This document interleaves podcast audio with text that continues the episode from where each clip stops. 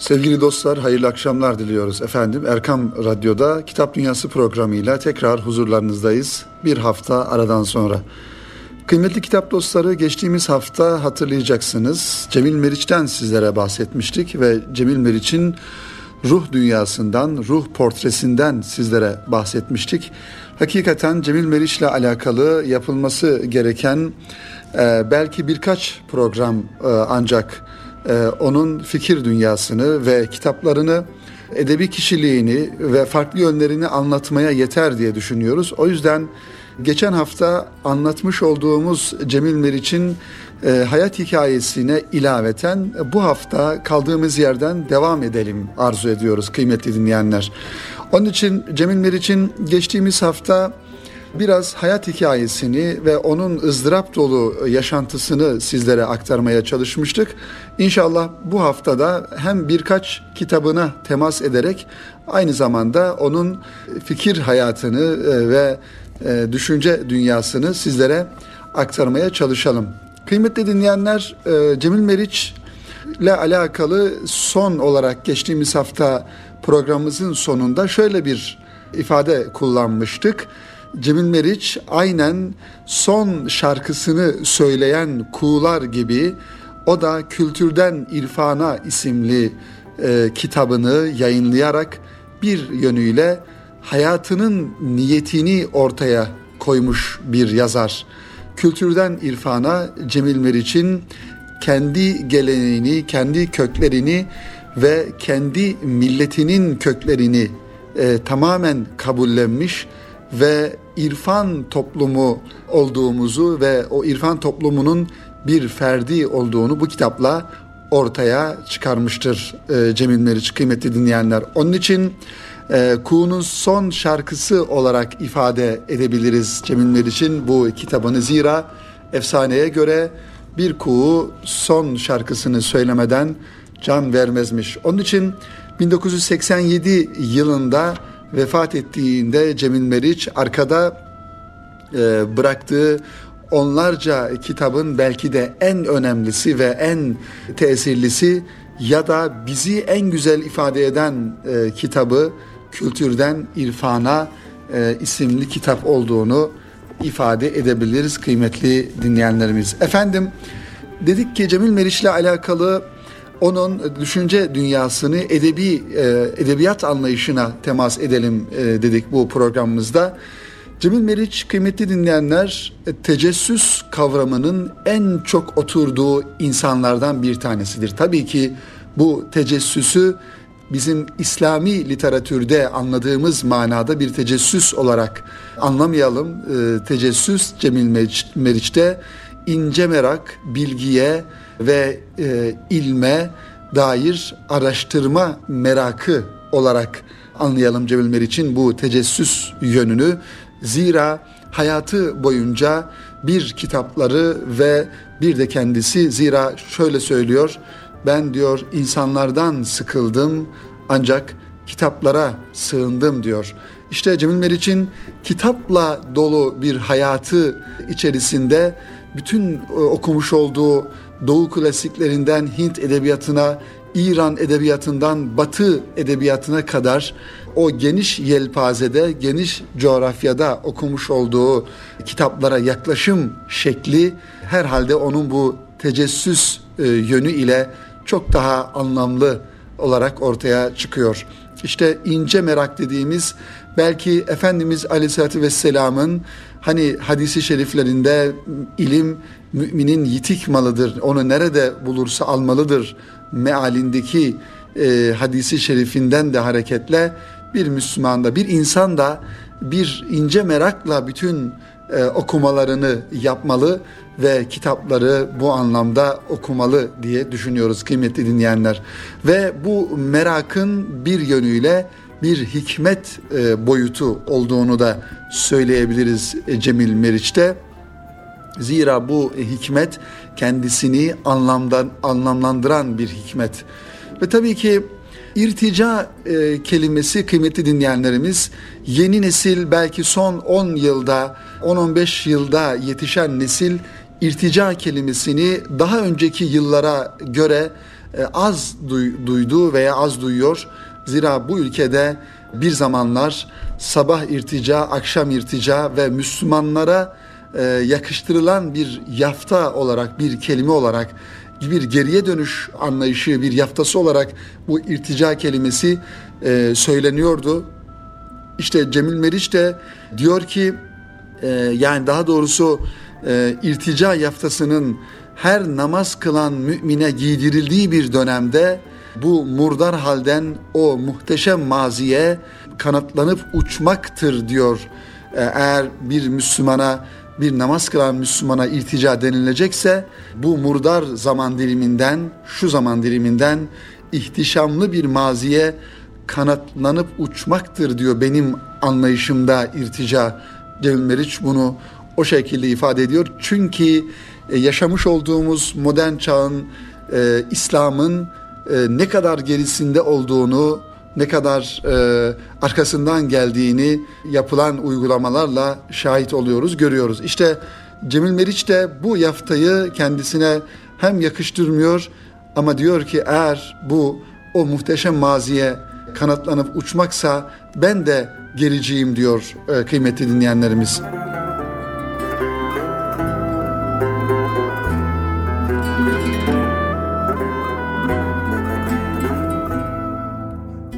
İşte yaşamış olduğu dönemde Cemil Meriç'in özellikle 1940, 50, 60'lı yıllarda düşünce insanının uyuz köpekler gibi kovalandığı bir dönemde diyor ki düşünce insanı nasıl çıkar ortaya?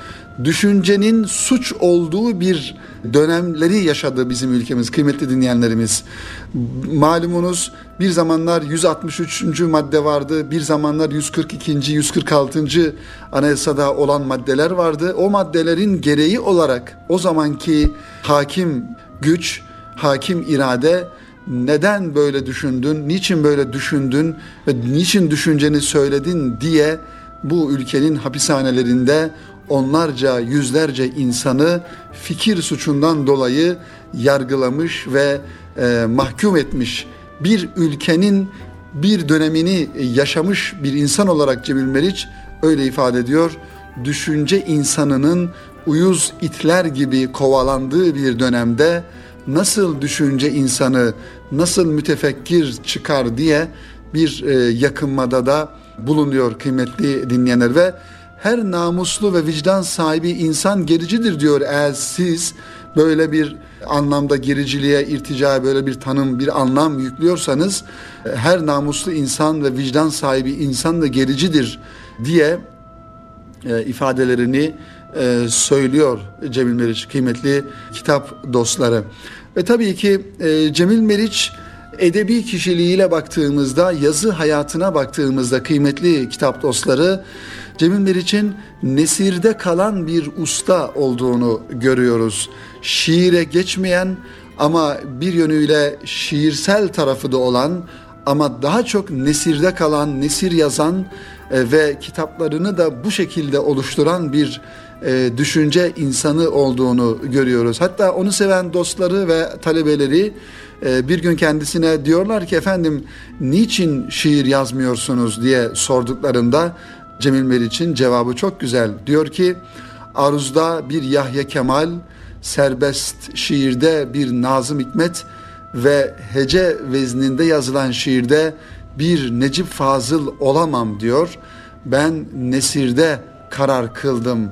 Ben nesir yazarıyım diyor. Çünkü kendisinden daha iyi yazan bu anlamda kalem oynatmış fikir insanlarının olduğunu kabul ediyor ve onlara da saygı duyuyor. İşte bir Necip Fazıl'ı ele aldığımızda kıymetli dinleyenlerimiz Necip Fazıl'ın e, hem düşünce örgüsü, düşünce tarzının ne kadar güçlü olduğunu e, görmekle beraber onun şiirde ne kadar usta bir şair olduğunu, hece ölçüsüyle ne kadar güzel şiirler yazdığını görüyoruz, okuyoruz Necip Fazıl'ı. E, bu anlamda da yad etmiş olalım rahmetle kıymetli dinleyenler. Yine aruzda bir Yahya Kemal olamam diyor Necip Fa, e, daha doğrusu Cemil Meriç. Yahya Kemal de aruz ölçüsüyle e, yazmış olduğu şiirler hala en güzel şekilde bize Osmanlı döneminde yazılan bir şiir tadını veren haliyle devam ediyor. Ve diyor ki Cemil Meriç kıymetli dinleyenler benim Nesir'de ilk ceddim Sinan Paşa sonra Ahmet Mithat ve sonra da Süleyman Nazif Nesir'de etkilendiği insanlar Sinan Paşa, e, Ahmet Mithat ve Süleyman Nazif Cemil Meriç tarzında yazan insanlar ilk olarak ve e, Cemil Meriç de aynı şekilde bu insanlardan etkilenmiş. Hakikaten okuduğumuzda biraz sonra kitaplarından da e, inşallah e, aforizmalarından örnekler de okuyacağız kıymetli dinleyenler Cemil Meriç'in. Gerçekten çok kısa ve öz, e, yeni ifadeyle çok vurucu e, kelimelerle meramını anlatan, hakikaten okudukça haz alan, insanın haz almış olduğu bir örgü ile bir tarzla yazmış kitaplarını nesir uslubu ile kıymetli dinleyenler. Elbette ki bu kadar e, güzel bir e, düşünce dünyası, bu kadar geniş bir yelpazede yazan bir insanın kıymetli dinleyenler şüphesiz önemli bir kitap mirası, bir kütüphanesi olması e, gerekir. O açıdan baktığımızda gerçekten Cemil Meriç'in kütüphanesi Dillere Destan ve onun kütüphanesinin oluşmasında farklı insanların da katkısının olduğunu görüyoruz. İşte özellikle kütüphanesinin oluşmasında e, Sahaf Nizamettin isimli bir sahafın etkili olduğunu ve Cemil Meriç'e çuvallarla, torbalarla kitaplar e, getirdiğini, evine götürdüğünü e, okuyoruz. E, tabii ki sahaflarda sahaf sahaflık yapan insanlara çok farklı alanlarda kitaplar geliyor ve o da Cemil Meriç'in ilgi alanına girebileceğini düşündüğü kitapları onun için ayırıyor ve çuvallara, torbalara dolduruyor ve e, Cemil Meriç'e götürüyor. Cemil Meriç'in kütüphanesinin oluşmasında Sahaf Nizamettin'in önemli bir katkısının olduğunu da e, görüyoruz. Ve bir not olarak ifade edelim kıymetli dinleyenlerimiz. Salah Birsel'in yine hatıralarında anlatmış olduğu şöyle bir anekdot var.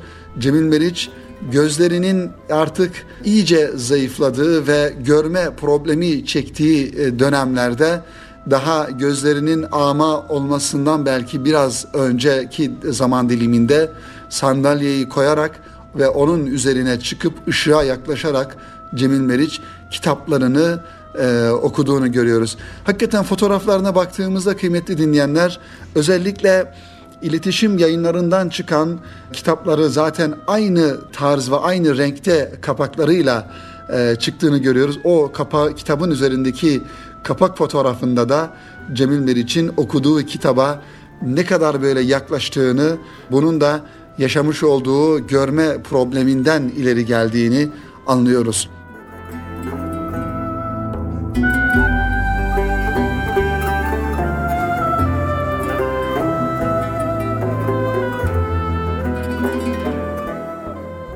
Ahmet Tevfik'in Rıza Tevfik Bölükbaşı'nın kütüphanelerinin de Cemil Meriç'te olduğunu ifade edelim. Onlardan kalan o kültür mirasları e, ve onu geniş e, alanda, farklı alanlarda olan kütüphanelerinin de Cemil Meriç'te olduğunu o, okuyoruz. Tabii ki e, Muzaffer Özak Efendi bir e, cerrahi şeyhi malumunuz e, rahmetli Muzaffer Özak'ın Cemil Meriç'in e, kütüphanesine de önemli katkıları olduğunu e, biliyoruz. Zira Muzaffer Özak e, Beyazıt'ta Sahaflar Çarşısı'nda yaşamış olduğu dönemde hayattayken e, sahaflık yapmış bir yönüyle hem orada kendini seven insanlara e, yol göstermiş, istikamet göstermiş, bir yönüyle bir kandil görevi yapmış bir insan olmakla beraber Cemil Meriç'e de kütüphane ve sahaflar noktasında ne yapmış? Katkılar sağlamış olduğunu görüyoruz. Efendim Cemil Meriç doğuya batıdan batıya da doğudan bakabilmeyi başaran bir aydın olmuş.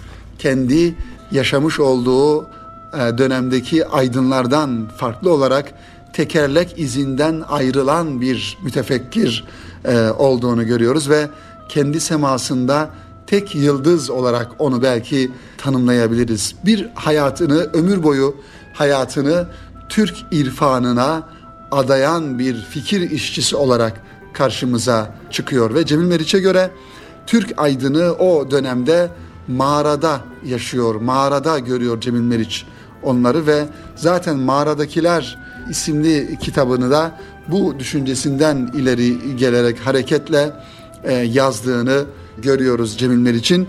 Çünkü o yıllardaki Türk aydınının Tanzimat'tan sonra özellikle Osmanlı'nın yıkılışı ve Cumhuriyet'in kuruluşu yıllarında yani 1900'lü yılların başından 1960'lı 70'li belki 80'li yıllara kadar geçen zaman diliminde aydın insanın fikirlerinin köreltildiği ve aydınların tabir yerindeyse o zamanki yönetime, idareye iyice angaje olduğu yeni ifadeyle e, politize olduğunu ve kendi halkından e, uzaklaşarak kendi halkının düşüncelerini, fikirlerini bir taraftan görmezden gelerek hakim gücün ve batının telkinleriyle, empozesiyle bir e, fikir hayatı oluşturduğunu o dönemdeki aydın kitlesinin ama Cemil Meriç'in bir dönem inişli çıkışlı bir fikir hayatı yaşamasından sonra kendi yatağını bulan bir sel gibi,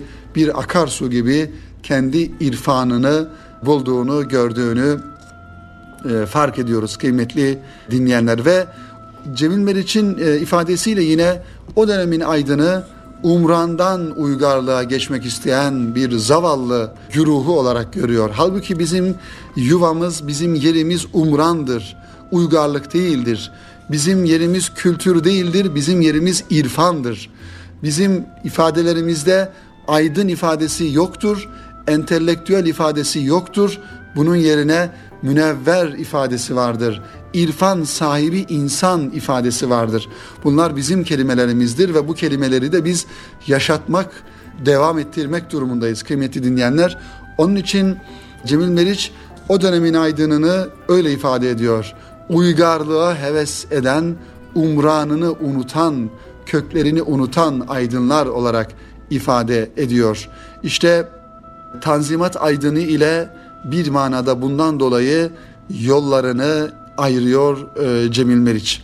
Ve bir taraftan muhteşem bir maziyi ihtişamlı bir istikbale bağlayan köprü olmak istiyor Cemil Meriç.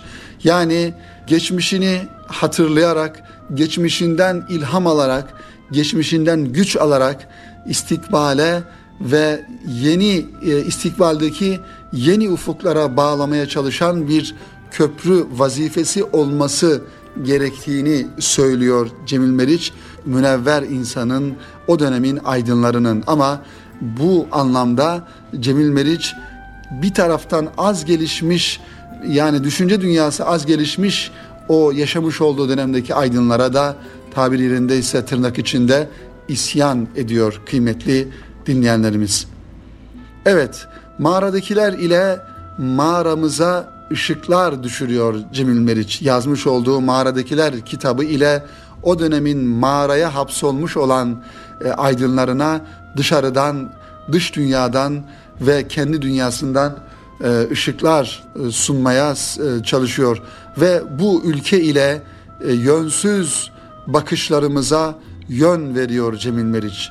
Ve bu dünyanın eşiğinde ile bize nice eşikler e, açıyor, nice eşik, eşikleri aşmamıza vesile oluyor.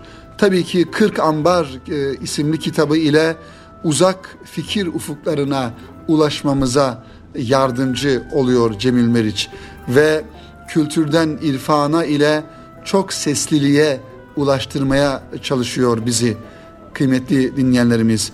Geçmişi merak etmeyi, sevmeyi ve araştırmayı bizlere öğretiyor ve diyor ki bu yüzyılın başında feci bir hafıza ameliyatına uğradık diyor. Özellikle bizim coğrafyamız için ve o feci hafıza ameliyatından sonra kaybettiğimiz hafızamızı, kaybettiğimiz düşünce dünyamızı ve kaybettiğimiz bize ait olan değerlerimizi kıymetli dinleyenler hala hatırlamış değiliz ve hala bu coğrafyada Müslümanlar olarak savrulmalara, o feci hafıza ameliyatından sonra kendimizi kaybettiğimizle beraber ağır aksak belki bir taraflarımız felç bir şekilde hayatımızı maalesef sürdürmeye e, devam ediyoruz. Tarihsiz bir toplumun geçmişle bir irtibatı kurması mümkün değildir diyor. İşte bir hafıza ameliyatı yaşayan toplumun tarihini, kökünü unutması da e, mutlak olduğuna göre, geçmişle arasında bir kopukluk olduğuna göre işte Cemil Meriç bu köprülerin yıkıldığını ve bu köprülerin tekrar yeniden inşa edilmesi gerektiğini bize ta o zamandan beri ifade ediyor. Ve şucu bucu yok diyor Cemil Meriç. Bizim ülkemizde tek bir şey vardır. O da yabancılaşmadır. Yabancılaşma kültürümüzle, hayatımızla, yaşantımızla yabancılaşma olarak ifade ediyor ve izimleri, ideolojileri idraklerimize giydirilmiş deli gömlekleri olarak ifade ediyor kıymetli dinleyenlerimiz. Onun için bu deli gömleklerini bir, tarafa atmak gerekiyor, çıkarmak gerekiyor. İdeolojileri bir tarafa atmak gerekiyor. Bizim tek derdimiz, tek gayemiz İslam'ı, irfanı ve bizim köklerimizi canlandırabilmek, yaşayabilmek ve onu da yeni nesillere aktarabilmek olarak ifade ediyor efendim. Cemil Meriç'in fikir dünyasından bahsediyorduk kıymetli dinleyenlerimiz. Şimdi biraz daha kitaplarına yakın plandan bakalım ve bakalım kitapları aracılığıyla Cemil Meriç bizlere neler söylemeye çalışıyor ve bu ülke kitabını e, elime aldım. E, bu ülke kitabı Cemil Meriç'in özellikle e, aforizmalarının da içinde bulunduğu e, hakikaten çok e, özel ve altı çizilerek okunması gereken bir e, kitap. Kıymetli dinleyenlerimiz Cemil Meriç'in kitaplarını yayına hazırlayan Cemil Meriç'in oğlu Mahmut Ali Meriç e, iletişim yayınlarından çıkıyor bu kitaplar. Hakikaten kitabı kitap olarak hazırlamış. Yani kitaba herhangi farklı bir kılıf giydirmeden, farklı bir libas giydirmeden çok basit anlamda hazırlanmış ve içindeki fikir yönünü daha çok ön plana çıkarmış e, şekilde hazırlanan e, bu kitaplar mutlaka okunması gereken. Tabi entelektüel bir biyogra- otobiyografi bölümü ile e, başlıyor. Mahmut Ali Meriç kendi katkılarıyla ve Cemil Meriç kronolojisi ile devam ediyor bu ülke kitabına ve bu ülke kitabının gerçek anlamdaki bölümüne 73. sayfeden başlıyor. Ve her yönüyle e, Cemil Meriç'in bu anlamda düşünce dünyasını ortaya koymuş olduğu e, cümlelere, ifadelere e, rastlıyoruz kıymeti dinleyenler. Mesela başlıklardan şöyle hareketle devam edelim. Biraz sonrasında da arka kapak yazısını paylaşalım sizinle. Gerici kim diye soruyor mesela bir bölümde ve diyor ki başka bir bölümde kamus bir milletin hafızasıdır diyor ve yobaza düşmanlık, izimler, bir Avrupa'nın yeni bir ihraç metaı gibi böyle kısa kısa ve tabii ki bu kitabın bölümleri de var. Babil diye ifade ediliyor birinci bölüm. ikinci Mustaripler diye ifade ediyor. Üçüncü bölümde ise biz ve onlar sonra münzevi yıldızlar ve fil dişi kuleden diye baki kalan bölümüyle de kitap e, bitmiş oluyor. Bu ülke kıymetli dinleyenler Cemil Meriç'in aynı kaynaktan fışkırdılar dediği eserler dizisinin önemli bir halkası. Bir çağın, daha doğrusu bir ülkenin vicdanı olmak, idrakimize vurulan zincirleri kırmak, yalanları yok etmek, Türk insanından ayıran bütün duvarları yıkmak isteği Cemil Meriç'in düşünme ve yazma çabasına her zaman yön vermiştir. Bütün kitaplarında bir yönüyle bu düşmanlıkları, bu ayrılıkları e, ortadan kaldırmak için e, gayret gösterdiğini görüyoruz Cemil Meriç'in. Türk insanının birbirine düşmanlığı yoktur diyor aslında. En büyük düşmanlığımız bizim yabancılaşmamızdır diyor. Sağ sol davası yoktur diyor. Türkiye'de sağcı solcu aslında yoktur diyor Cemil Meriç. Ve o yüzden ideolojileri şiddetle reddediyor kıymetli dinleyenler. İşte elimizdeki bu kitapta e, bu isteğin belki de en fazla berraklaştığı eser olarak ortaya çıkıyor. Bu sayfalarda diyor Cemil Meriç, hayatımın bütünü yani bütün sevgilerim, bütün kinlerim, bütün tecrübelerim var. Bana öyle geliyor ki hayat denen mülakata bu kitabı yazmak için geldim. Etimin eti, kemiğimin kemiği.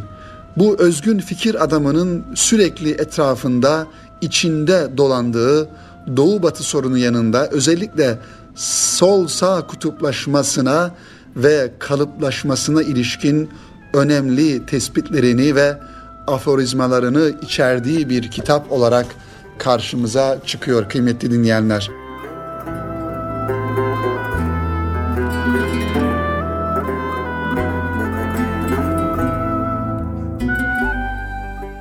Birkaç tane örnek sunalım ee, sevgili dostlar Cemil Meriç'in bu güzel aforizmalarından birkaç tane güzel daha doğrusu aforizma e, sunalım ve e, Cemil Meriç'in olaylara, meselelere bakış tarzını görelim. Mesela kamus bir milletin hafızası diyor. Kamus bir milletin hafızası yani kendisi heyecanıyla, hassasiyetiyle, şuuruyla kamusa uzanan el namusa uzanmıştır. Yani kıymetli dinleyenler bir parantez açarak ifade edelim. Dil davası önemli bir davadır. Yani dilini kaybeden bir millet e, maazallah dinini kaybedebilir. Onun için bizim fikir dünyamızla canlılığımızı, hayatta kalmamızı sürdürmemiz için dilimize, dilimizdeki kelimelere, kelimelerimize sahip çıkmamız ve onları yaşatmamız gerekiyor. Ne zaman ki dilimizde, kelimelerimizde bir azalma, bir e, gedik açılması yaşanırsa o zaman düşüncemizi ve hafızamızı kaybetme e, problemiyle karşı karşıya kalabiliriz. Onun için e, dikkat ederseniz bu ülkeyi seven ve bu ülkenin e, halkının içerisinden çıkmış o aydın münevver insanlara baktığımızda hemen hemen her birisinin bir dil davası olduğunu görüyoruz. İşte Cemil Meriç onlardan bir tanesi. Necip Fazıl onlardan bir tanesi. Hayatta olan Nuri Pakdil onlardan bir tanesi. Ve Sezai Karakoç, Yavuz Bülent Bakiler bu insanların dil hassasiyetinin ne kadar yüksek seviyede olduğunu e, görüyoruz. Onun için dilimizi yaşatmak ve kelimelerimize, kavramlarımıza sahip çıkmak durumundayız kıymetli dinleyenler. Ve devam ediyor Cemil Meriç. Her mukaddesi yıkan Fransız ihtilali tek mukaddese saygı göstermiştir. O da kamusa yani dile. Eski sözlüğe kızıl bir külah geçirdiğini söyleyen Hugo tek kelime uydurmamış sembolizmin üç silah şörü de öyle. Ama kullandıkları her kelime yeni. Heyhat, batı da cinnet bile terbiyeli diyor. Yani Fransız ihtilali ile her şeyin alt üst olduğunu söylüyor ama Fransızlar diyor ki dile dokunmamışlar. Bunların en güzel örneğini de Victor Hugo'nun kitaplarında gördüğünü söylüyor Cemil Meriç bu aforizmasında dil hassasiyetini e, ifade ederken kıymetli dinleyenler.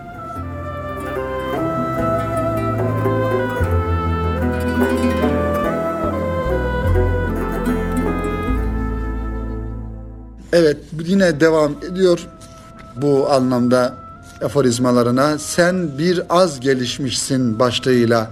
Bakalım ne diyor? Kıtaları ipek bir kumaş gibi keser biçerdik. Kelleler damlardı kılıcımızdan. Bir biz vardık cihanda, bir de küffar. Zafer sabahlarını kovalayan bozgun akşamları. İhtiyar dev mazideki ihtişamından utanır oldu.'' Sonra utanç, unutkanlığa bıraktı yerini.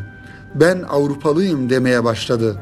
Asya bir cüzzamlılar diyarıdır. Avrupalı dostları acıyarak baktılar ihtiyara ve kulağına hayır delikanlı diye fısıldadılar. Sen bir az gelişmişsin ve Hristiyan batının göğsümüze iliştirdiği bu idam yaftasını bir nişanı zişan gibi gururla benimsedi aydınlarımız maalesef. İşte aslında bu aforizmasında kıymetli dinleyenler bir yönüyle bizim şu acıyarak baktığımız bu geçmiş yüz yılımızda aydınımızı ve batının bize bakış tarzını Cemil Meriç özetlemiş oluyor. Yine devam ediyoruz. Asaletini kaybeden irfan diyor bir aforizmasında. İrfanı hisarla kuşatmış doğu, mabede bezirgan sokmamış. Yıllarca davar gütmüş, odun taşımış çömez. Meşaleyi çetin imtihanlardan sonra tutuşturmuşlar eline. Emanetleri ehline tevdi ediniz demiş din. Mürit, ceset, can, mürşidin nefesi. Hint'te hocaların soyadı taşınırmış. Karabetlerin en mukaddesi Şakirt'le Üstad arasındaki bağ. Asırlar geçti, birer birer söndü meşaleler. İrfan asaletini kaybetti. Hafızaya çakıl taşı gibi saplanan bilgi kırıntılarına yeni bir ad bulduk. Evet, hafızaya çakıl taşı gibi saplanan bilgi kırıntılarına yeni bir isim bulduk diyor Cemil Meriç. O da kültür. Genç kuşaklar batının bit pazarlarından ithal edilmiş bu hazır elbiselere küçümseyerek bakıyor. Hoca öğretmen oldu, talebe öğrenci. Öğretmen ne demek? Ne soğuk, ne haysiyetsiz, ne çirkin kelime. Hoca öğretmez, yetiştirir, aydınlatır, ortaya koyar. Öğrenci ne demek? Talebe isteyendir, isteyen, arayan, susayan. İşte bakın kıymetli dinleyenler, Cemil Meriç adeta kelimelerin içerisinde yeni anlamlar yüklüyor ve gerçekten de isabetli işte hoca olması gerekirken, muallim olması gerekirken öğretmen oldu ve diyor ki öğretmen öğretmen diyor sadece diyor öğretir diyor ama hoca yetiştirir, aydınlatır. Yani talebe diyor, talebe ister, arar, susar. Öğrenci ne demek diyor? Öğrenci ne demek? Onun için bu kelimeler önemli kıymetli dinleyenler. Ve genç kuşaklara yine sesleniyor burada. Özellikle dergi ile alakalı güzel düşünceleri var. Dergi diyor hür tefekkürün kalesidir dergiler. Dergilerin önemine dikkatimizi çekiyor kıymetli dinleyenler ve düşünce e, dünyasına ve fikir dünyasına dergilerin çok çok e, önemli katkıları e, olduğunu söylüyor. Evet bu afer, aferizmalar böyle kitap boyunca e, devam ediyor kıymetli dinleyenler ve her birisi dediğimiz gibi ifade ettiğimiz gibi altı çizilesi e, ve okunası bölümler. İnsanlar kardeştir e, bölümünü de okuyalım ve bu e, aforizmayla programımızın yavaş yavaş sonuna gelelim kıymetli dinleyenler.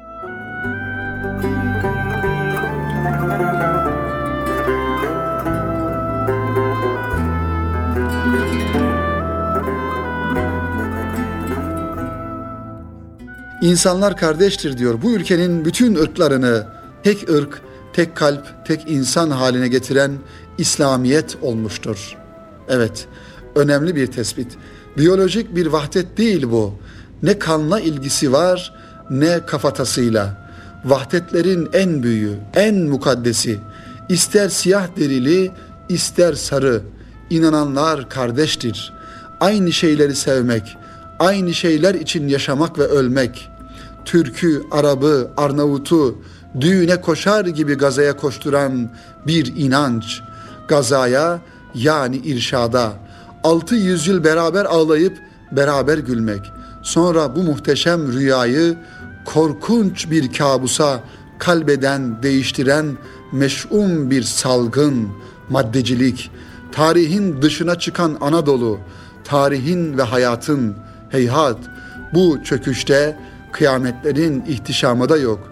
Şiirsiz ve şikayetsiz. İşte bir yönüyle bakış açısını gösteriyor Cemil Meriç'in. Yani yüzyıllarca beraber ağlayıp beraber gülen ve aynı düğüne koşar gibi gazaya koşan bu insanlar diyor muhteşem bir rüyadan korkunç bir kabusa uyandılar. O da maddecilik, o da dünya perestlik, dünyevileşmek. Maalesef bizim milletimizin, Anadolu'muzun sonunu getiren bu ihtiraslar kıymetli dinleyenlerimiz. Efendim Cemil Meriç'in aforizmalarını okumaya devam edeceğiz inşallah önümüzdeki programlarda ve diğer kitaplarını da tanıtmaya devam edeceğiz. Şimdi programımızın sonuna gelmişken e, bir e, daha doğrusu iki haberden sizlere bahisle programımızı e, sonlandıralım. Geçtiğimiz hafta Maraş'ta bir kitap fuarı tertip edildi ve biz de bu fuara iştirak ettik. Erkam Yayınları standında kitaplarımızı imzaladık. Hakikaten e, Maraş'ın e, bir edebiyat vadisi, bir şiir vadisi, bir e, düşünce insanları vadisi olduğunu oraya gidip gördük. Maraş'ın güzel insanlarını ve güzelliğini aynı el yakın görmüş olduk kıymeti dinleyenler. Ee, onun için Maraş'tan çıkan çok e, güzel insanlarımız var edebiyat alanında. Necip Fazıl'dan tutun Mehmet Akif İnan'a ve Nuri Pakdil'e e, kıymetli büyüğümüz hayatta olan Allah hayırlı ömürler versin Ahmet Taş getiren Bey'e kadar geniş anlamda Maraş'ın münbit topraklarının bir ürünü olarak münbit insanlar ve güzel insanlar e, olduğunu da ifade edelim. Eğer Maraş'a yolumuz düşerse mutlaka Maraş'ın eski Maraş'ı özellikle gezelim. İşte Sütçü İmam'ın orada Fransızlara karşı durduğu ve cihada çağırdığı, Rıdvan Hoca'nın insanları cihada çağırdığı yerleri görelim.